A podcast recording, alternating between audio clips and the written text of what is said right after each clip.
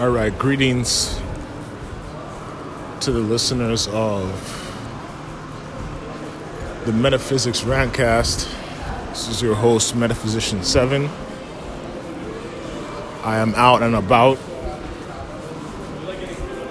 in the East End Ottawa Mall, quote unquote Saint Laurent.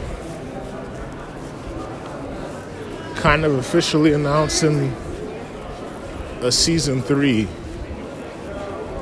and this season three, despite the general. Th-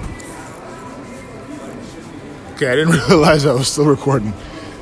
Despite the um, theme of recovery and so on, this is a forewarning that many episodes for the next little while might become a little bit more dark. And I bounced back and forth in my head about this. Do I really want to put that kind of dark, dark energy out there into the world? But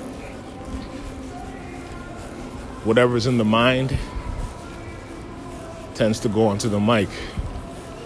So, forewarning prepare for some darker material at times. Just a forewarning, just a PSA, all right? Hope everybody's having a good day. All the best. Peace.